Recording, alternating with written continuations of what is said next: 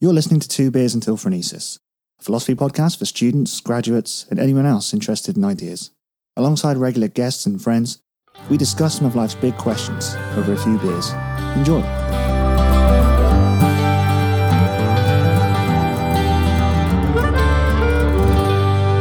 Okay, yeah, so we're still in lockdown, coronavirus. How are you guys holding up with everything? You guys doing all right? I suppose. Very bored. Has it actually affected your lives in any way? Well, I'm working from home, stuck in the same four walls. It's pretty bad.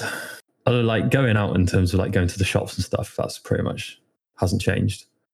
But my day to day routine's pretty sedentary otherwise. You say it's like an overall, it's a negative experience. Yeah, yeah, definitely. It's kind of fun because you can stay home and you don't have an excuse to go and do anything. So you can just watch TV and play games. That gets boring pretty quick. I'm living with my parents, so I'd do anything to go out at the moment before I actually get arrested for murder. oh, that's Yeah. My experience is relatively positive. That may sound kind of, I don't know, that might not sit right with some people. And I, you know, I understand why, but I like to think at the very least I'm making the best of the situation. It's obviously not ideal. I've got a question for you. Go on. Are you being productive? Yes, this is something I wanted to talk about. Okay. Uh, so I've been podcasting, uh, working on the garden, doing gardening. Mm. Obviously, like talking with family and friends, housework, learning a couple of new bits and pieces, but also relaxing. And I think there's a difference between not doing anything and not working. You know, I, I think there's a fi- there's a fine line between those kind of things.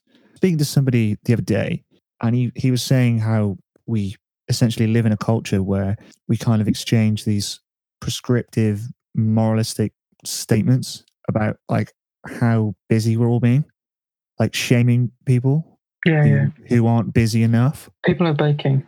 I'm seeing like so many loaves of bread online, and like people have started knitting, learning new languages, yeah and I'm just like, I can't be asked. baking's a weird one because like, especially like making bread Yeah.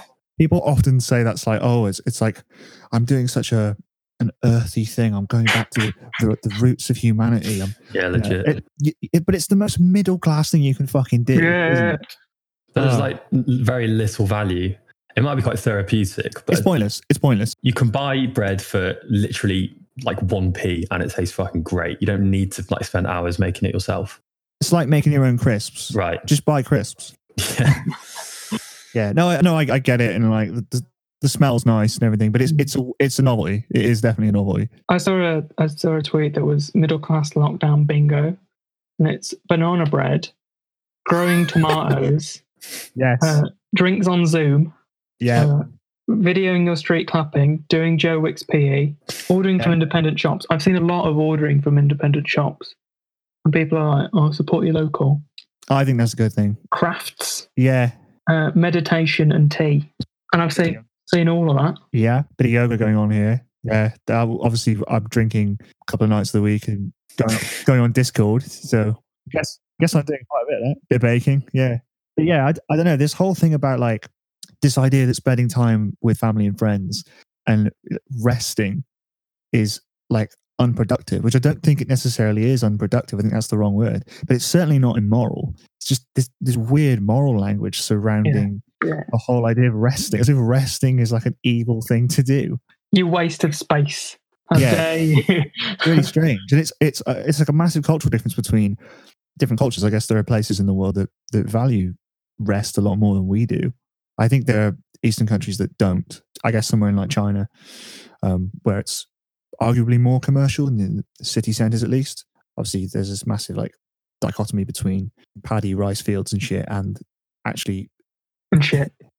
yeah, like it's, it's literally medieval out there. You know, they can they can rest.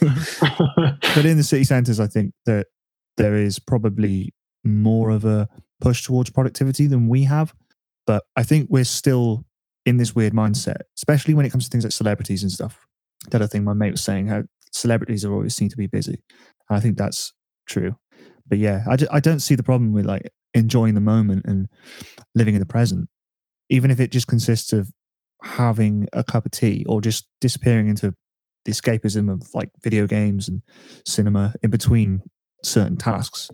You know, it's just not helpful to think of it as wasted time, particularly if, if the overall quality of things you are producing are still good. I don't know. The, the last thing you want is to feel bad for relaxing or spending time with friends. You know what I mean? Yeah, largely agree. I think I'm not going to try and bungle the quote because I can't remember it. I think it was a Beatle that said something about time spent doing what you love is not time wasted. Yeah. Could have been John Lennon. Sounds like John. but yeah, I, I, you know, I largely agree with that. I think Yeah. you just got to live for yourself a little bit. Yeah, well, I, I remember. I think this has been the third time I've mentioned this. Actually, you both might remember this. Actually, that old like automated economy thought experiment I was going on about. Do you, do you remember this? You might have to remind me. Yeah, carry on. Yeah, I was talking about. Wouldn't it be not the end of the world if we no longer had to work in the classic sense of the term? Wouldn't it be great if our economy was so automated in the far, far future that our lives largely consisted of more social activities and things? I remember. Would that be great? Have you seen WALL-E? They're not working. Look at them. Do you know what? I I I really like WALL-E, and I, I like that whole take on on the question. But I don't think people give up on personal growth, challenge, those kinds of things. I don't know. I was having this conversation with Nye actually the other day, and we were saying that the word work would probably evolve. I can definitely see that happening. But it gets to the point where every job is taken over by whatever. I don't think that would happen. Really? Yeah, I don't. I don't ever see a world where there's there's effectively no requirement for humans to keep on going. I think you can get you can get probably well depends how you define close, but you can certainly automate a large portion of it. Yeah, and I and I think this period will probably do something to increase that demand, that whole push towards automation. Because Mm. in this in this kind of weird period with the coronavirus lockdown, I think the economy can trial a few things to do with automation. I don't know. I think it might. certainly highlighting some some kind of weak points, I guess. Like the, for example, like home delivery Mm. is clearly not equipped to deal with this kind of event. The infrastructure is just not there because if you Mm. if you have tried to do home delivery, you probably found that you'd be waiting weeks and weeks and weeks for a slot, and you might not get anything delivered at all. Have you seen those? Have you seen those robot things? They look like right. If anyone's actually listening to this podcast, which is unlikely, at this Can, point. some, can somebody tell me what I've seen? Right, it's an ongoing thing. what? Just, if anyone can t- tell me what I've actually seen, Is this in your dreams or like Are you okay, Connor? you just need help? I think I'm having a breakdown. Are you on your meds? it's this fucking. It's this. You know Star Wars, right? You know the Death Star. know that, yeah. Yeah. You know those little mouse droids. Yeah. They whiz Yeah. around and, Are you talking about those things on like estates, yes, right, that are delivering mail? yes. Oh, thank God, you know what it is. Only because you ranted about it the last time I saw you. Fuck. Maybe maybe this the inception of this idea was just in my fucking addled brain. Maybe no one externally told me about this. But they're they're like the little mouse droids from Star Wars. And it's the one that Chewie roars at and it, it rolls away like a little truck. And basically there's a real life version of it. And it's massive. You can't pick it up because it's so heavy. It's got all these alarms and shit. And they they deliver mail to people. It's like an automated delivery service, but it's only in certain isolated areas. I don't know whether it was like on a campus or I'm I'm seeing something about in Norway a robot will soon be delivering people's mail. And it does look it looks like a, an expanded mouse droid or whatever they're called. yeah, you, Just you fucking know they're called mouse droids, mate. I mean, uh, you on Wikipedia. I obviously want to hide how much of a Star Wars fan I am because it's so unpopular. This this this weird thought experiment. Yeah, I don't know. I, I think people would approach things differently to how they do now. I think society would move into a space where certain things that aren't considered work now would be considered work because you're still putting physical effort into certain things. I, I- uh, you know, so social activities would be seen as the new work. There'd be pressures, there'd be challenges. So I think sports would would kind of blow up. It just in the same way that people volunteer now. People volunteer for the tiniest of things.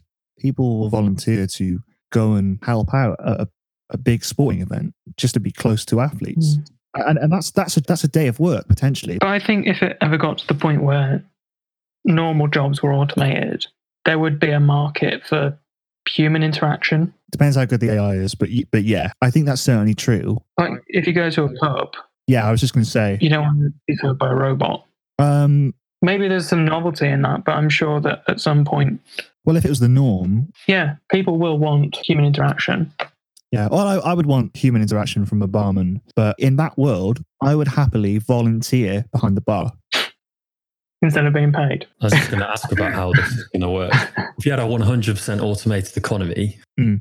would you then, would that tie into some sort of universal income method where everyone is just given enough? We'd all get ration mm-hmm. tickets. This is just the Fucking hell. communist utopia that you're like. This is Yeah, literally World War One. no, this is this is this is it's mental bollocks. It's ramblings of a madman, i.e., me. But I appreciate. yeah, I'm just saying, from the point of view of it wouldn't be boring, and obviously, I think there are parallels with what's happening with the coronavirus now. I think some people are k- kind of realizing that challenge and meaning and strife doesn't necessarily have to come from work.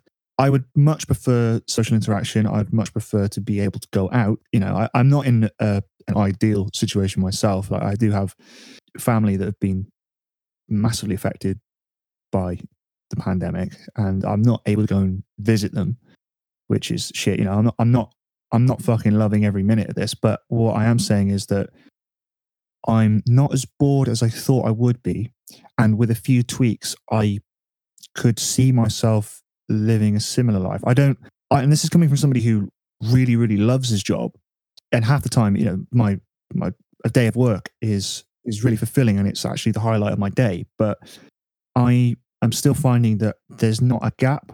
So long as I actually make the effort and kind of strive towards certain projects and keep on the ball and uh, you know maintain that regular kind of social interaction obviously it's not ideal because we're doing it over discord but you know in this fucking weird future utopia dystopia however you look at it um you know I, I i could probably i could probably do that. I don't think i don't think a, a life without work would be boring but i think our view of work would change. Don't, I don't think it would be anything more than a thought experiment. obviously yeah.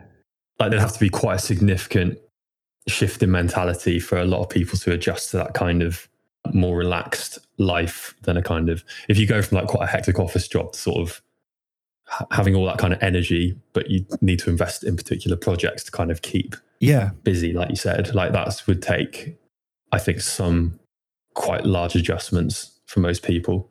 and i think i think that's the the redirection of effort that people are struggling with in this current lockdown Yeah. i think people are really struggling to switch over and let their hobbies and uh, relationships actually take the fore and actually be something that you need to invest time in i, I think i think people are kind of thinking well what do i do it's like well, you're doing it you just have to maybe be a bit more contemplative and and introspective and really think about what you want from your relationship. This is the time now to think you know, what do I want out of life?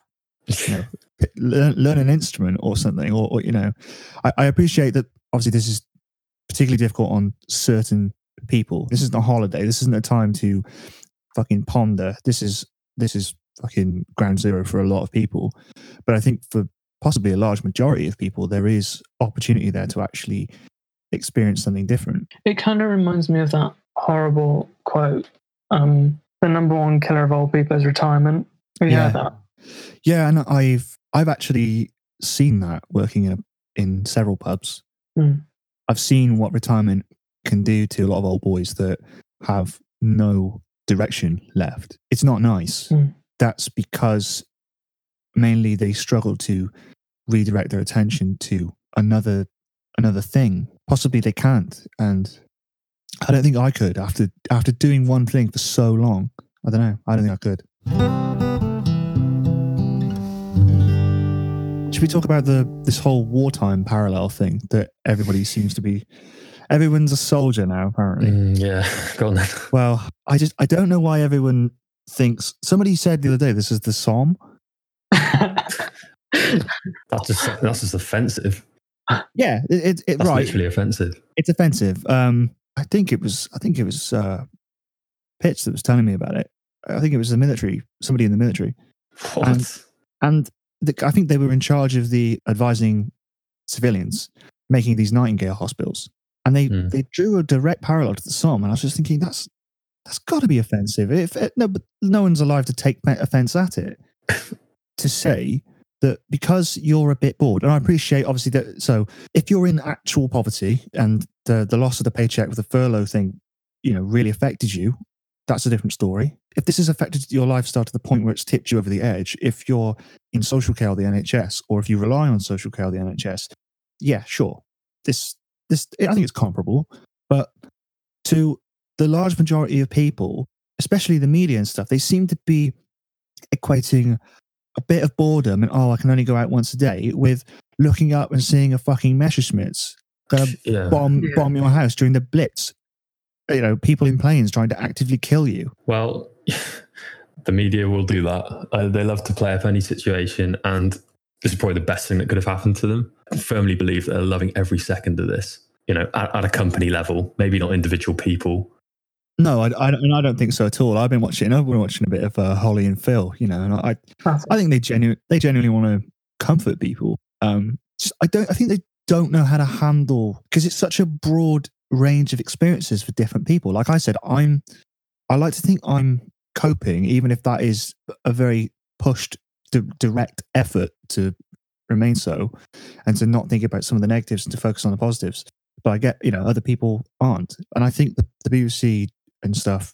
I think they just kind of think, well, as a blanket rule, let's pretend this is the worst thing to ever happen. Yeah, I mean, you're hearing about like children who have no perfectly healthy children suddenly dying of coronavirus on the news, and that is going to happen, unfortunately.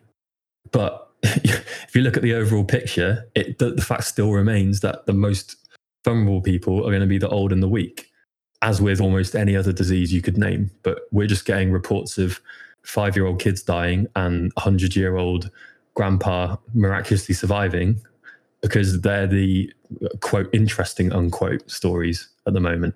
So you're getting kind of both ends of the of the spectrum or the bell curve, whatever you want to call it. But like the kind of the meat of the matter where the statistics actually tell you the truth is kind of glossed over. And that's probably my biggest gripe. The fact is a lot of people, through no fault of their own, don't have a, an excellent grasp of statistics. Um, and that's absolutely taken advantage of. So, like, as an example, I think I heard somewhere that if you are on a ventilator with this COVID 19, your like chance of survival will drop to like 50%. And you could read into that that ventilators are dangerous.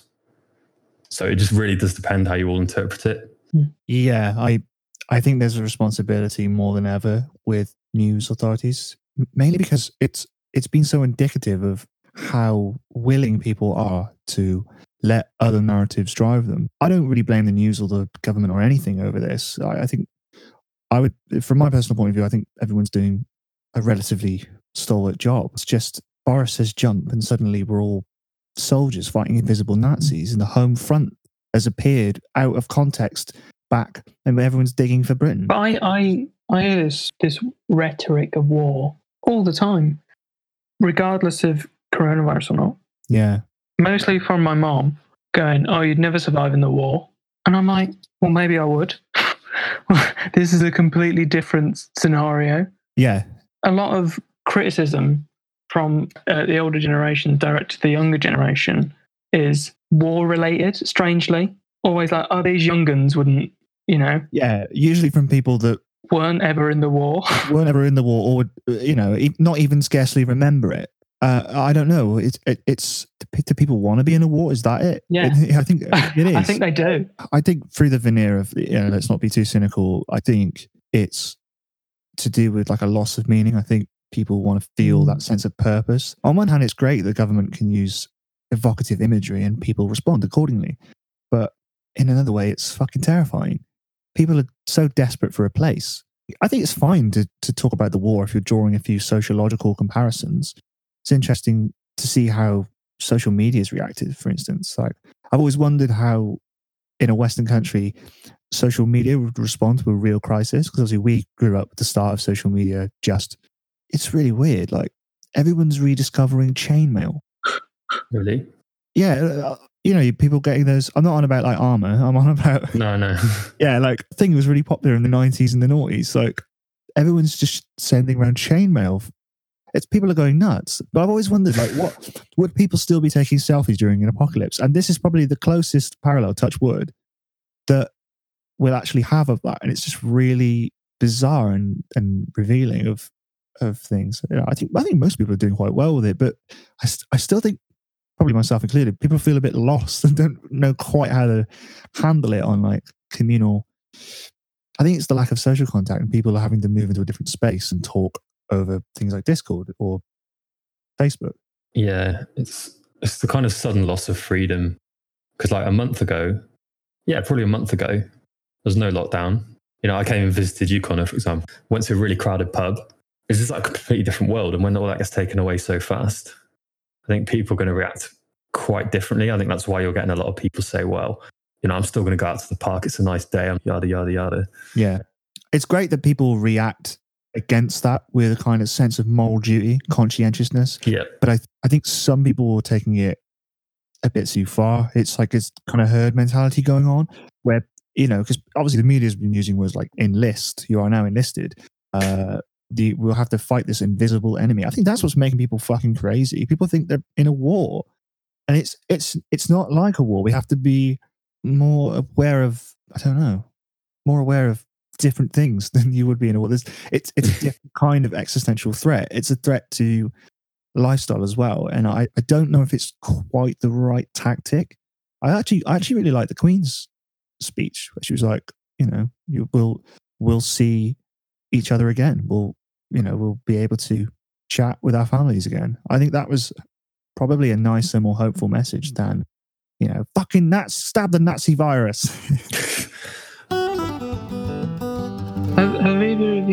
read Jean Baudrillard? uh, I'm going to say I haven't, so that you can tell me Okay. all I haven't. Well, relatively recent French philosopher. He's dead now, but his his famous thing was that um, the Iraq War did not happen. That's like the the bold statement. That's you know, obviously a war happened, but his argument was how we received the war isn't the war that happened. So he's talking about how for the first time it was more a war in the public imagination Yeah. than Yeah. the reality of the war, if you see what I mean. So, because it's, I suppose, the first big war in America since 24 hour news, and the fact that everyone's like plugged into watching the news and receiving what they've been told, then his whole thing was how what we're told collectively, we all imagine something that isn't the reality of war. Similar to his idea of the simulacra. Exactly. So the the fact that like representation overtakes reality, Yes. and I'm pretty sure he was the one who said that as a society, like a collective consciousness, we need the idea of war. We crave it because of its unifying features. Yeah, I'd, I'd agree with that, really. Oh, or at least some sense of conflict. Yeah. Some conflict us versus them type thing. Mm, We always need that. yeah. When you were talking about how people are blowing out of proportion and how it's unifying and all this kind of thing, that's what just sparked it. I don't know what Well, you I think about that. I'm not. Yeah, I, I, I guess I'm not really saying that people are blowing it out of proportion. I do just want to make clear that I think I think everybody should obviously follow the government's Mhm. advice, and everybody should do everything they can and take the matter very seriously. But also, I think I, I'm more interested in how it is affecting people in the home and affecting people's mentality, um, rather than these big, grand narratives. I guess when I when I'm being critical, I guess my criticisms more accurately aimed at people who are struggling needlessly with the idea of being in their own company Mm. and in the company of loved ones and and and just really just missing work and a second jog Yeah. uh, although obviously i that is not everyone's experience. I just I wanna- think if we carry on with this, with this set of people, rather than the people who literally are, this is the worst sign for them. I think social media has a role to play in the fact that everyone's going crazy because it's just one big echo chamber, like one huge herd mentality type thing. You know what I mean?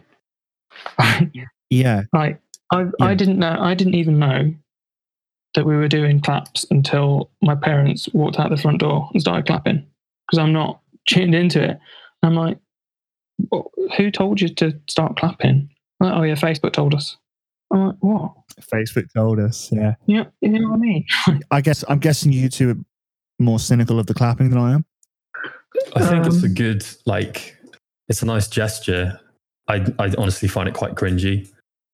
Um, I, I I think it's a bit hollow. having done it, I still I, I know what you mean. Uh, I I don't know. I think it the clapping is very strange because it it reveals the best and the worst of humanity. Like on one side, it's like virtue signaling. There's there's actually been shaming Yeah, people who aren't. yeah, clapping. yeah. I look at 25, they're not coming out. I heard stories about shaming people that, that aren't clapping, and they turn out that they're NHS workers and they're fucking tired. And, it's jokes, Yeah, isn't they- it? they don't- It's just another thing Yeah, to get yeah. your knickers in a twist on. and especially as you said, like social media. Social media can be this massive domino uh, for this kind of thing, and it can really fucking wreck someone's career. Oh, this this cunt wasn't clapping. Oh, he hates. Oh, this cunt hates the NHS. That's the part that I want to be critical of in this podcast, and that's the only thing I want to be critical of. People not being open to different ways of thinking and different experience. That's and that's my my only real criticism of what's happening. And I think it's it's been interesting how this is shown. It's like seeing those things on Facebook. It's like share if you want your mum to live tonight. It's, like, it's the same principle, Yeah. right? There's no real difference, apart from maybe a bit of superstition. But like, Yeah, well, I think I think it, it has been uplifting for a lot of people. Um, it's a sense of community. It's a sen- it's a, it's a it's a physical manifestation of collective support, right? It's it's just an expression. It's like waving or whatever. It's I maybe maybe we'll get more used to it. I don't think it's going to really run on long enough for it to be like a cultural institution. it's it's fine just if you view it in its context as an optional kind of supplement to volunteering or staying at home or actually doing something really useful you know or like consuming things responsibly like not buying a toilet roll these are the things that really matter this is a supplement to it but for a lot of people who probably just aren't i don't want to say aren't thinking straight but i you know shaming people for not clapping because they're tired from actually volunteering that is not thinking straight But I think shaming people for not clapping because they don't want to clap anyway is a problem.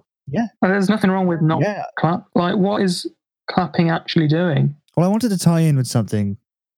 This whole culture of informing, which is getting very fucking dubious. Yeah, yeah, yeah. You know, it's weird. No one's really talking about this, but I think I think it actually, I think being critical in this way actually helps society cope. And I, I think if, if we just had a bit more room to discuss things reasonably, I, I haven't really seen any uh, philosophy really on the subject, other than a bit of like modern stoicism. But I, I just I don't think people are having having real like polite, reasonable dialogue about coronavirus. I think it's it's been compliance or dissent, and I think there's a, there's a space in the middle where we can actually navigate and you know even if it helps us comply, even you know just read between the lines and think, well, okay, so what what are the best behaviors and what's the best way to interact with somebody if you've seen them go for a second walk? It's like just just hold the phone and you know so this, this whole culture of informing i i think to a certain extent we should all be irritated when somebody has house party or something or uh, like a, a mass gathering these are obviously wrong things to do but dobbing somebody in for like their second walk just feels it feels overly sinister yeah, I agree. It's just, I guess, it's just where do you draw that line? I mean, people shouldn't be going for second walks as long as you're adhering to social distancing, etc. It's probably fine. But you know, in terms of actually enforcement, well that that's yeah that's the thing to think about that's why the blanket rule exists. That's why the lockdown has happened because social distancing Yeah. ad- advice. It wasn't advice. I wish they'd stop calling it advice. Well, uh, instruction. It was never advice. yeah, it was instruction. Yeah, but but people keep calling it government advice. It's, it's not advice. It's also funny how how many people.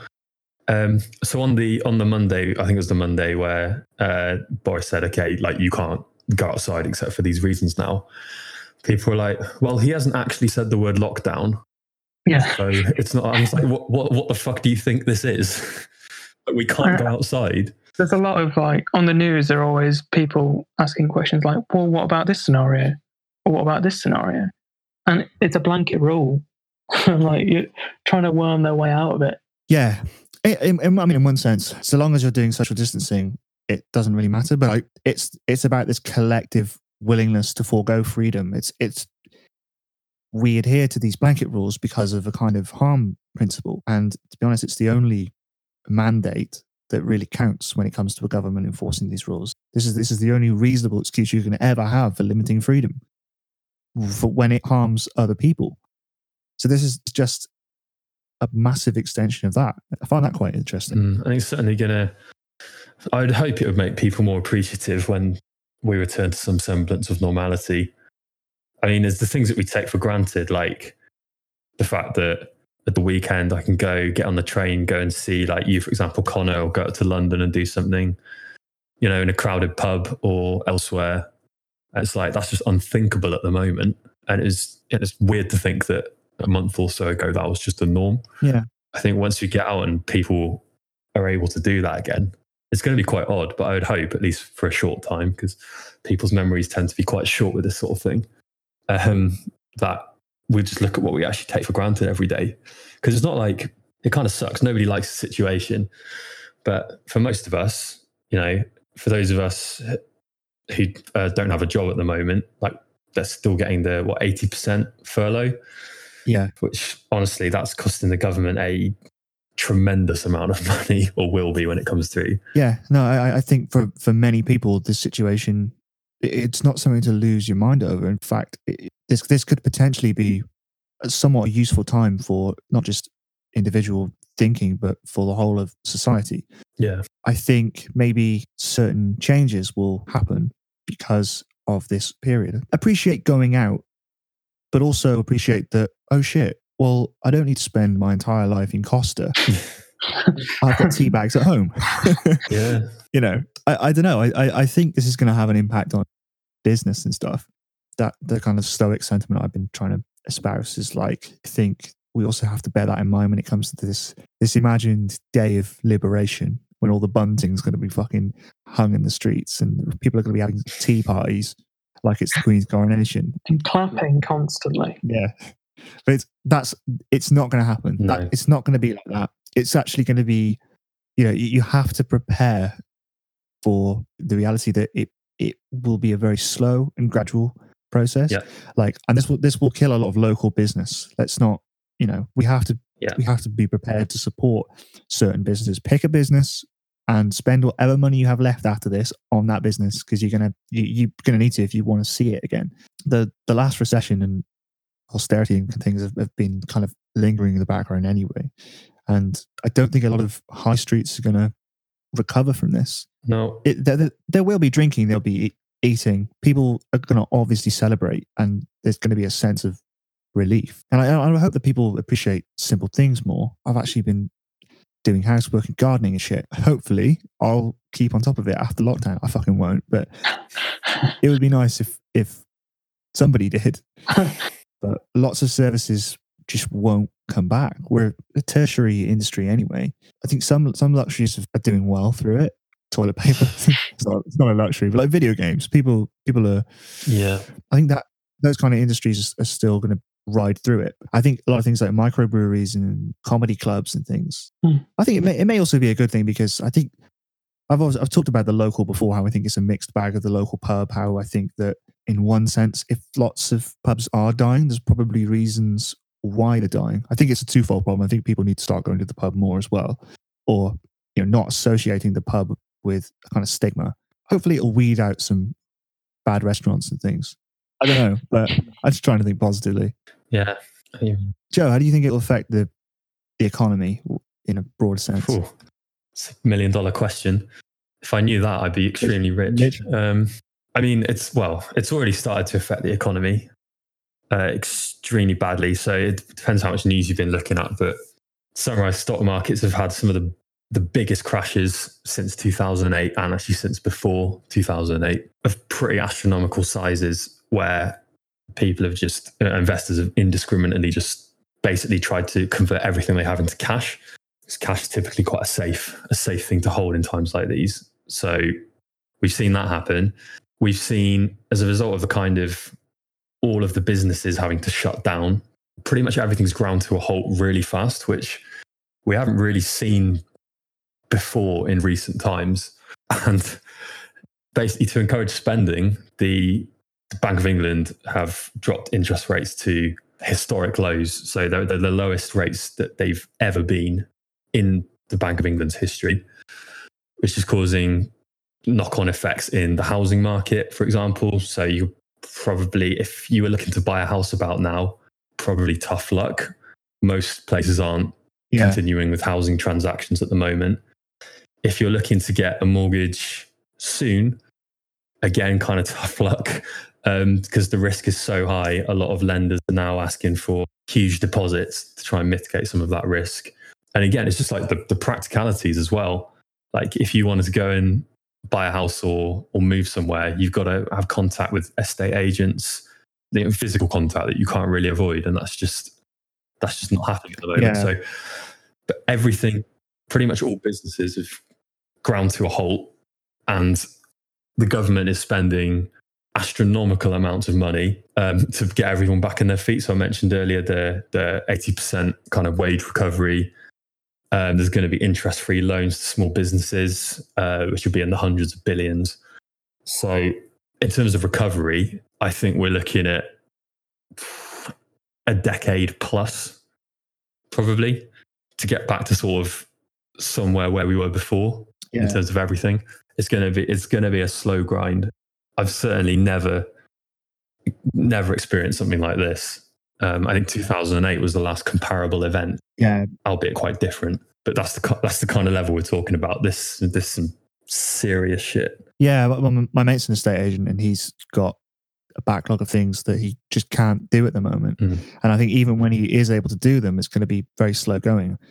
Um, I, you know, I don't know if you guys have ever taken a particularly long holiday and gone straight back into work. Uh, you just feel groggy. You just you're not as good as you were. It, it takes some time to get back into it. Yeah. I think the whole country is going to kind of be like that. You know, there's going to be where people are able to pay and go out on the lash and things, go to restaurants and start, you know, using those services they weren't using before. I think they're going to find that those services are massively stretched as well. Um, if only for like teething problems of people getting into the swing of things again, but also because there's going to be increased demand all at once. Uh, you know, fucking hell, when the tips open again, they're going to have at least 10 bags of rubbish from me in the garden. There's a very real risk that because the government, as I said, is going to have to spend all this money, and they're not really going to be getting much tax because the it's only really the people that are still working, right, that they're able to tax at this point because they're kind of paying everyone else's income. Hmm. So we're going to be in a massive deficit. We're going to struggle to get out of. Interest rates are almost zero, and people still don't want to spend. What a few places started doing in Europe have started going to negative interest rates, which means that effectively you you borrow uh, more than you pay back. And if you're saving money, you don't get paid interest on it. You get charged for holding it at the bank, Hmm. which is going to be really, really weird. Because I think savings rates have been going down for years, but people are kind of don't seem to be too bothered about it. But I think if you a bank started charging you for keeping your money in there, you probably think twice about where you're putting your cash. I think that's going to be a massive shake-up, and it's never happened before in the UK, and it wasn't looking likely until a month or two ago. But all the signs are now pointing to that as a very real possibility. It's going to be some really interesting, morbidly interesting times in the economy coming up. Hmm. Food for thought. So I'm just eating a mint.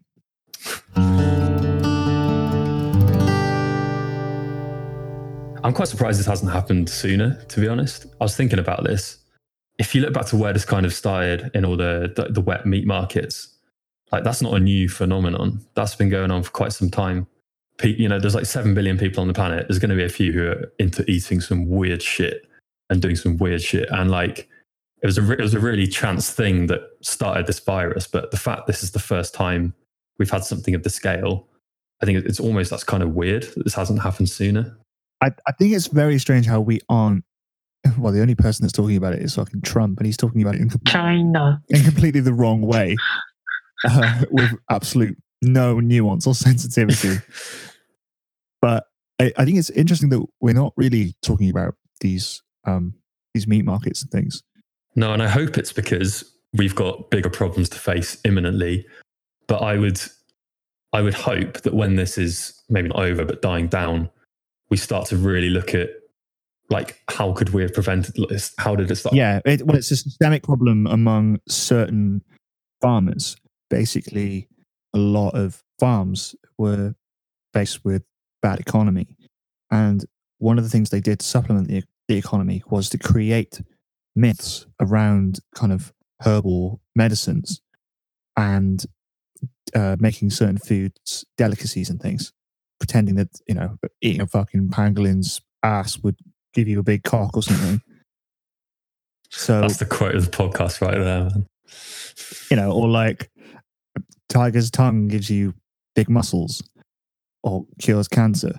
And there's an industry surrounding this, which a lot of farmers were actually forced into. It's kind of like this weird, you know, having to diversify or starve situation. And it, you know, um, yeah, a lot of people will will pay for for those kinds of things. Um, yeah, this this one came from a bat, didn't it? Yeah, I think a bat or a pangolin or There was somebody who was playing Jenga with a bat, a, a pangolin, and a moose or something. sounds like the beginning of a joke. I don't know if you guys ever saw the dog festival things they had in China. Oh yeah, But they were like, they were like skinning. The, oh, it, was, it was just horrible. Luckily, there was a crackdown on on that kind of thing. But I think it's just a, systemically persistent problem in certain regions. And I think, from an animal rights perspective, at the very least, we need to start really opening up certain yeah. I mean. I. I guess again, it's a question of where you draw the line between im, im, like impinging on a cultural tradition and just saying, well, actually, that's insane. And I think, for me personally, it's well above that line. of- Well, yeah. I mean, the, regardless of what you think of culture, the dog does not have that culture. The dog is separate from cultural traditions. That there's a there's a line underneath morality which deals with culture, yeah, it- which is ethics, which which is underneath. It's uh, the spine of morality, and the, that's the bit you share with the dog. You don't share the culture with the dog because the dog can't understand culture. So you don't fuck. It's. I mean, it's not. It's not particularly difficult. You don't skin another animal when it's alive. yeah, exactly. That's a first principle before you get into d- discussion of what is morally acceptable within a certain society or just cultural norms and things like that. Okay, yeah, that's a good way of looking at it. It's like FGM or something. It's Mm. like no, that's it, there's an ethical thing first before you know. It's it, it- we would we would happily do it with our own society. We could talk about um, you know we don't have to go completely relativistic. Obviously, we should be sensitive to cultural issues, but we would happily say that our own society in the 16th century was particularly abhorrent. Well, we don't even have to go that far. Yeah. Like fox hunting. That's Hmm. just fucking mental. And it, I, I don't think I think you do have to be more sensitive in the way you converse about it, and the the manner in which you're, you know, really you have to really think about well, what is it I'm trying to change here, and what, how am I most likely to do that? You can't go barging into a dialogue and expect it to really work at all. You're just going to end up probably looking like a prat to them. But yeah, so it doesn't it doesn't matter where FGM is being done the the point is it's it's being done so you you open up the dialogue yeah one thing i've been thinking is how this is very much a class problem the way that it affects it's things like social distancing masks you know, PPE are pretty much like a Western middle class privilege. Mhm. And a lot of luxury and travel and stuff has essentially caused a lot of the spread. I think people are looking into um, a lot of like sport and events that were going on just on the on the run up and how they may have caused stuff. And it's obviously these are people that can afford to to go and do that. Again, not not necessarily pointing any fingers, but it's the poorest people that usually suffer from these kinds of things. You know, and I and I don't think I don't think that's necessarily a very Marxist thing to say either. I think that's from within the narrative of capitalism, from some sense. It's just Are you saying suffer financially? financially and um, medically, poorer communities are more on top of each other. Um, right. Yeah. particularly poor, poorer countries as well. Um, and they are not going to be able to afford to do things like social distancing or to afford things like masks or to go for a walk in a in a place that isn't fucking crowded with people. Um, but yeah, I, I think at the very least it's exposed a lot of problem with the way things are currently run. And again, it's not it's not a lot of people are being like, oh, capitalism's to blame. So, well, no, you can still have fucking capitalism and a slightly fairer stratification of and measures in place to prevent something like this. Obviously, a lot of people have been saying they were basically one paycheck away from being evicted. Hmm. I d- yeah, it's really hard to say because individual circumstances. I don't. Yeah, I agree. I don't think you can really blame everything on blanketly blame everything on how the financial system's set up. Well, Yeah, one thing to keep in mind is that this is a it's a natural disaster and it's not like an economic crash. It obviously it will result in an economic crash, but it's not because a lot of people are saying, "Oh, the 2008 thing is is was a cyclical um, thing that people could have predicted," and that's to do with the very nature of capitalism. It's to do with its essence, but this is not. This, is like a completely outside influence. So you know, I think cut it some slack. yeah, it's it's you're you're absolutely right. It's a totally different. It, it's it's sort of fair to draw some comparison to 2008, but the reasons for the for the economic impacts are completely different. So yeah, and Yeah. as I said earlier, this is like we we I don't think we've really ever seen, certainly not outside of wartime, this kind of everything just stops within a couple of weeks. We we're just not prepared. Obviously, we're just not prepared. I just look around, like we're not prepared for this sort of thing to happen. Yeah, I think it's kind of interesting the things it's revealed about not just the, the way people are thinking and, and living, but also the economy itself. You know, um, the fact that people can work from home, the fact that Yeah. uh, automation. I, I mean, we ended homelessness in a lot of major cities overnight because apparently the need was great enough, but it wasn't before. Uh, What's that? well, homelessness is now not really a thing. Oh, right. Yeah, yeah. Um, so that could be done. Apparently, it's like, so why did you do that before? Oh, I didn't have enough money. What? And you do now? yeah, obviously, it's not going to be without massive ramifications. But um, I don't know. It's just been interesting seeing things like that happen, and it's it's it's exposed some of the faults that we have with things like relative poverty. But I think it's also it's also shown to some degree a lot of good infrastructure that's been in place to help people, a lot of quick thinking. At the very least, th- there are lots of things we can learn from. Yeah. And I hope we do. Yeah. Anybody got anything else to say, or is that a good note to end it on? It's positive. It's better than Yeah, doom and gloom. It's, it's positive. It's about the, one of the only positive Yeah. things we've had to say. So it's probably probably a good shout. Well, if you can, do good things in your own house. Cheers.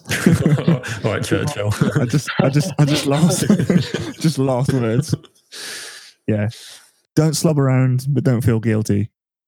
Find some, find some middle ground, and maybe get a few things done. But try and enjoy something, even if it's just this podcast. Thanks for listening, you two.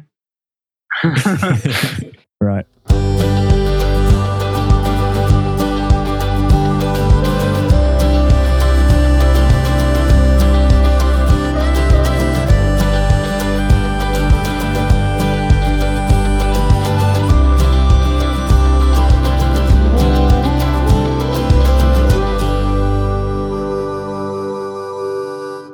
It's just heavily depressing, really, isn't it? well, yeah, it's not it's not great. China.